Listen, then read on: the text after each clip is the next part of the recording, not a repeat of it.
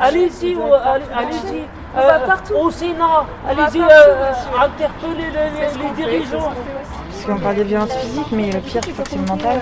Ouais, c'est- c'est un sujet tellement dur et c'est tellement triste en fait d'avoir à faire ça.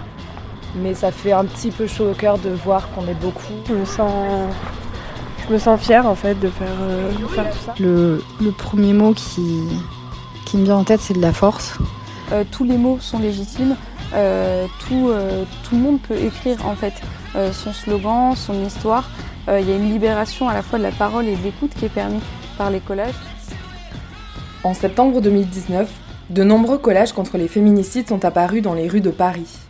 Puis dans celles de Lyon, Toulouse, Bordeaux, Marseille, Lille, Metz, Valence, Albi et tant d'autres villes. Des lettres noires sur des feuilles blanches A4. Des messages comme Papa il a tué maman, féminicide état coupable, justice complice, dans 53 féminicides c'est Noël, on est femme et on en meurt, elle le quitte, il la tue.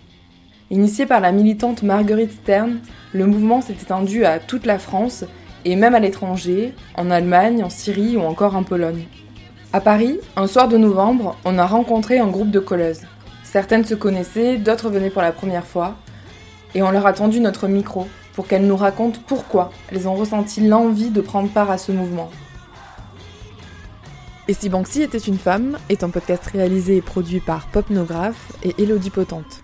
On vous amène avec nous faire un tour de France à la rencontre de femmes street artistes. Retrouvez les épisodes sur toutes vos applications de podcast préférées et découvrez les coulisses sur Instagram, at et Banksy.